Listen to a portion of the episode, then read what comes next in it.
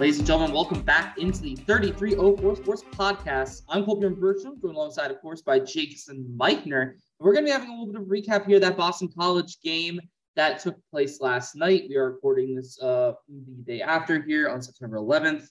Um, and with uh, the, the game in mind, and just go ahead and give just the flat basis of it, Virginia Tech looks good, and they won by 17, 27 to 10 win for the Hokies.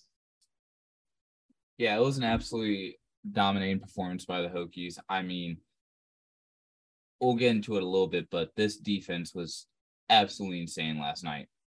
It was really, really good. Uh, we'll go ahead and just break down this game a little bit piece by piece. Uh, right off the bat, Boston College failing on that first drive in tremendous fashion, where the first throw of the game by Jurkovec was an interception for Virginia Tech, and that led into a score for Jalen Holston that's to be honest, perfectly honest, that's most of what Jalen Holston did last night. Not a overwhelmingly positive performance for him, but we'll get into that and whatnot shortly.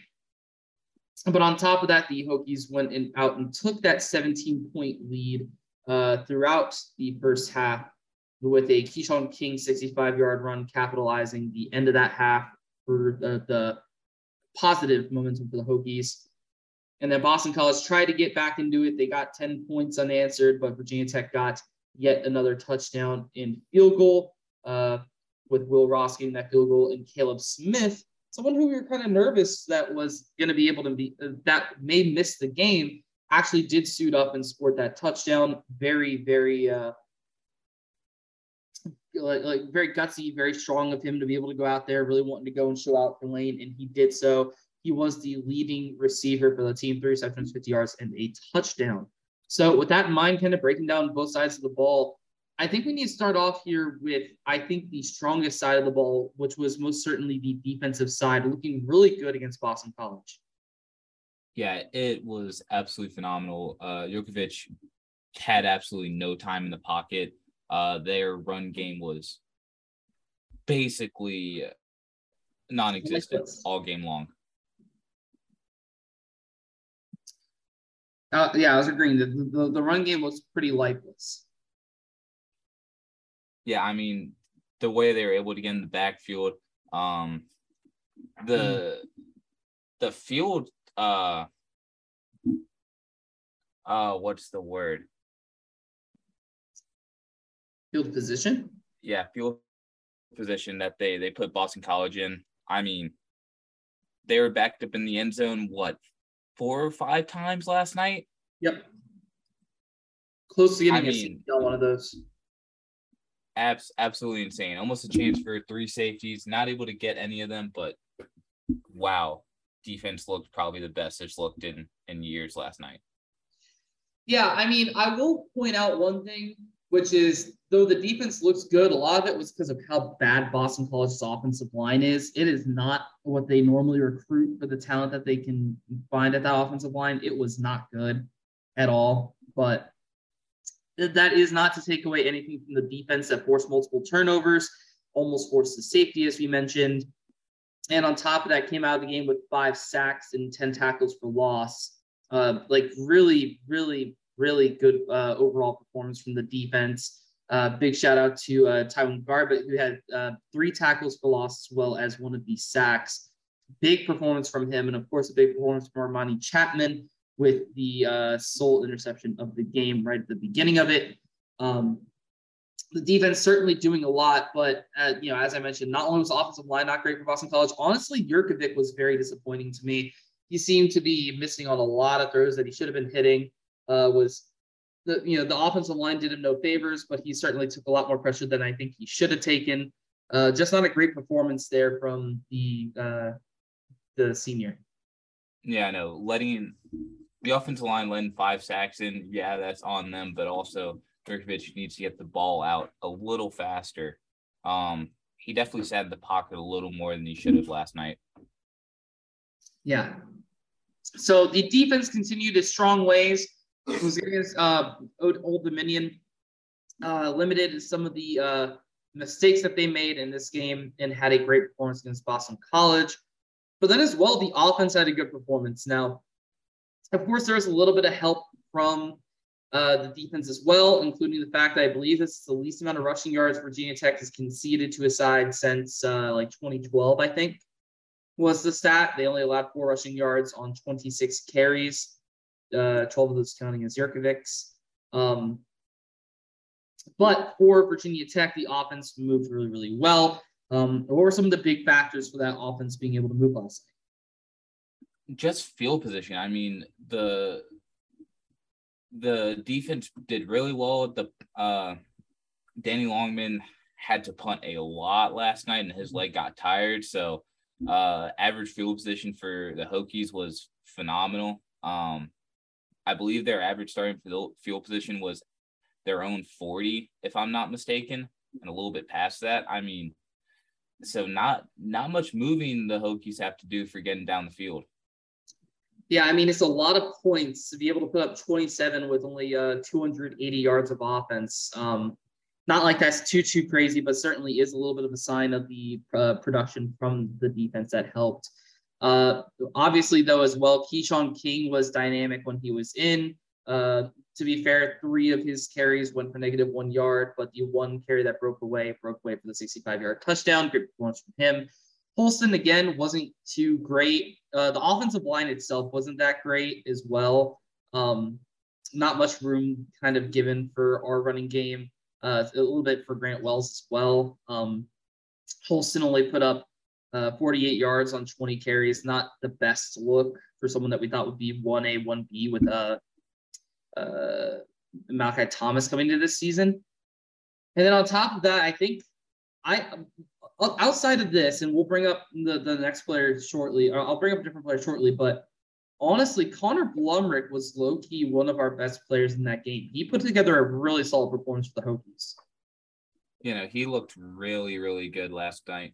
Um, and from transferring or going from a quarterback transferring to a tight end and this is his first season playing as receiver, I'm not mad about it. I mean, he looked really, really good out there. Mm-hmm.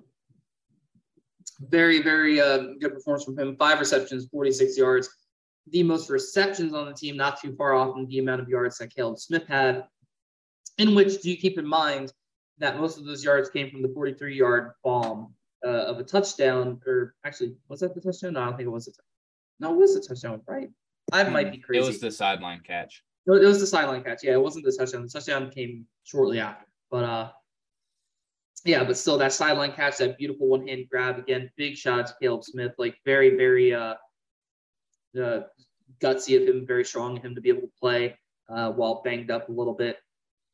And the last thing I have to point out, and I think we can talk about this because we talked about how disappointing he was against Old Dominion.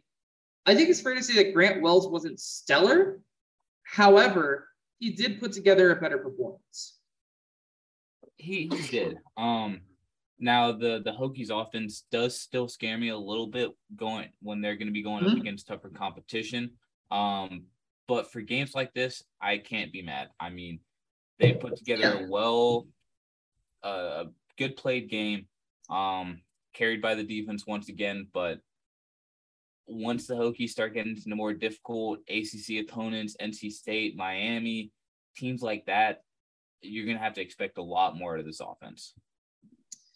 Yeah, exactly. I, I am right there with you. Um, but I will say there was, you know, a lot of that murmur on the Virginia Tech Twitter and whatnot of how bad this team could be and how people weren't excited for the Boston College game. I think this is this is going to immediately quell those fears. It's something that I kind of felt going into this game that this is a lot more important for Virginia Tech than it was Boston College.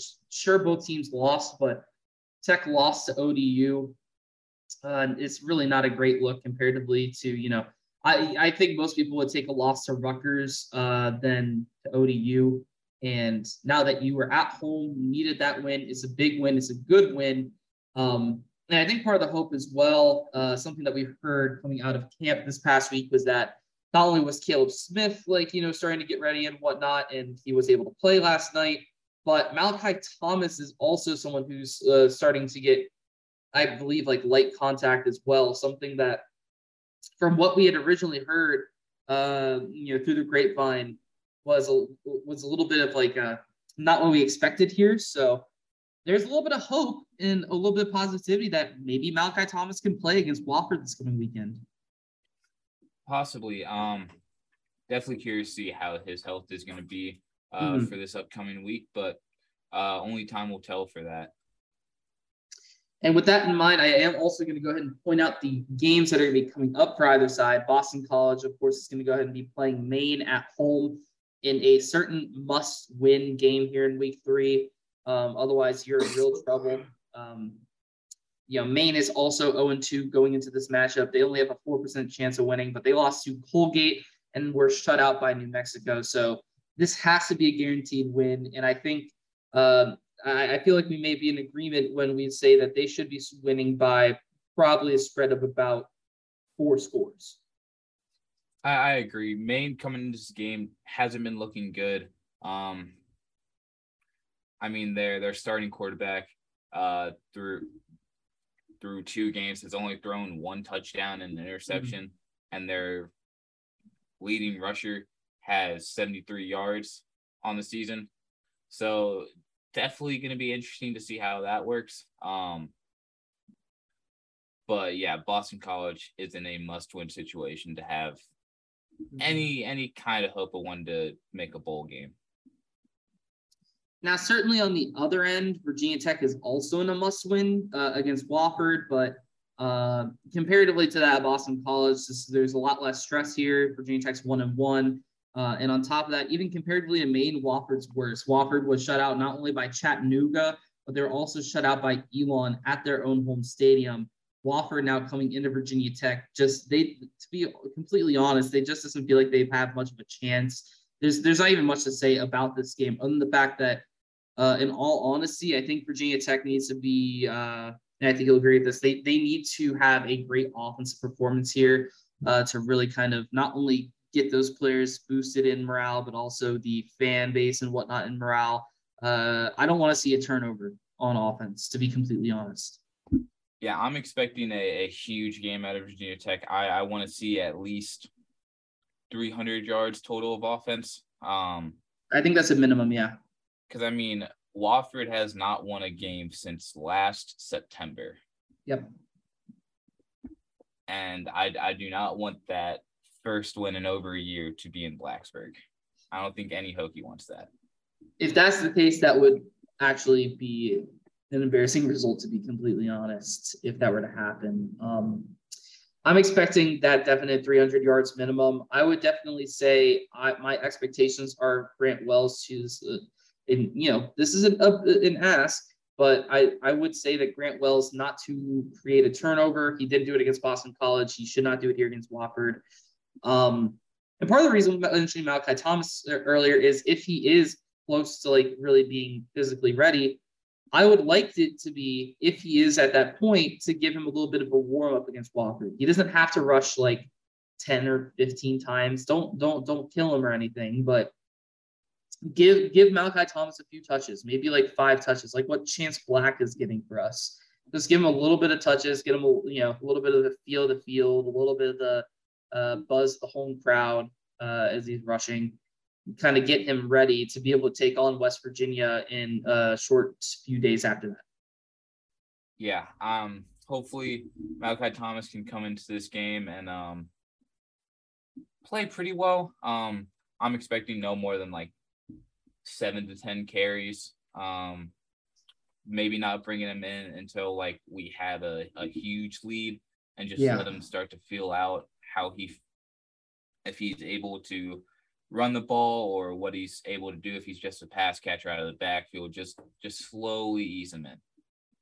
Yeah, certainly let Keshawn King take the bulk of the rushes. Uh, I'd even say give Chance Black a chance. Jalen Holston hasn't been great to start.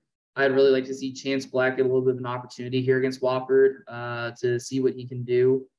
Um, and then outside of that, I mean, if we can hold them scoreless as the other two opponents have, that'd be great. Uh, I don't think that's an expectation, though. I think, you know, no matter how bad a football side is, it's a little bit unrealistic to think that they aren't going to score for like four or five games. So I think that's less of the question, more of Virginia Tech needs to make sure that they can cause turnovers. Um, because I think if they can create turnovers on what has been shown to be a weak offense, uh, it's going to be a good sign and a lot of positive momentum going into West, the West Virginia game, uh, where they would then be two and one. They would have come off beating Boston College in a pretty solid fashion, and there's possibility that. Well, I, am not going to say there's possibility that West Virginia is going to go in 0 and 3, but they are 0 and 2 right now after losing at home to Kansas uh, last night and also losing to Pittsburgh in week one. Yeah, it's definitely gonna be an interesting uh, upcoming week for the Hokies and the Eagles. Um, curious to see how both these these games turn out, but like we said, must win effort for Boston College, and um, should be a, a bit of a laid back week for the Hokies. Certainly should be a little bit of a, re- uh, a, a final recap here for this game. Um, do you have a man of the match? It's something I hadn't thought about doing last time, but I certainly want to actually implement. I think it's a nice idea. I don't know if I'll continue to, but who would be your man of the match if so? Honestly, if I'm thinking man of the match, I got to go Taj, Tyjuan Garbutt. I mean, sure. one sack, three tackles for loss, looked absolutely phenomenal. Getting to the getting to the quarterback, four QB hurries and a pass pass deflected. I mean, he he was the main guy on that defense that I was watching all night. Tyjuan Garbutt was very incredible, but I'm also going to reiterate what I had said earlier. Caleb Smith is certainly my man of the match. Uh, to be able to go in there and want to show out for Lane Stadium, really have that passion for the team when you're banged up certainly means a lot. And then be able to have that incredible one-handed catch, which then capitalizing that drive with a touchdown you know, it's not like he had an insane amount of touches, but with an overall very strong team performance, uh, I think Caleb Smith is someone that I would be willing to give that to. So I I can see that. Um, he definitely did have a, a good game for his mm-hmm. circumstances coming in. Yeah, well, with all that in mind, there's not too much else here to say. Uh, both sides are going to be certainly expecting to get a win next week and then are going to face a little bit of harder opponents in the week after. Of course, uh, as mentioned, Virginia Tech will have West Virginia on a Thursday night game, and then Boston College will be playing off against Florida, uh, playing against Florida State uh, in Florida. Uh, Florida State currently two and zero oh with their next game coming up against Louisville. So actually continuing, uh, uh, they're actually starting their ACC schedule, and certainly an interesting matchup there to start. But with that being said, I want to thank you all so very much for listening here to another episode of 3304 Sports Podcast. Fun little recap here, the Boston College game. We'll certainly get you some stuff out here for Wofford. May have some stuff out here for other uh, Virginia Tech sports and overall college and football soon. Uh, thank you all so much for listening to yet another episode. Be on the lookout for more. Uh, and as always, have a great rest of your day.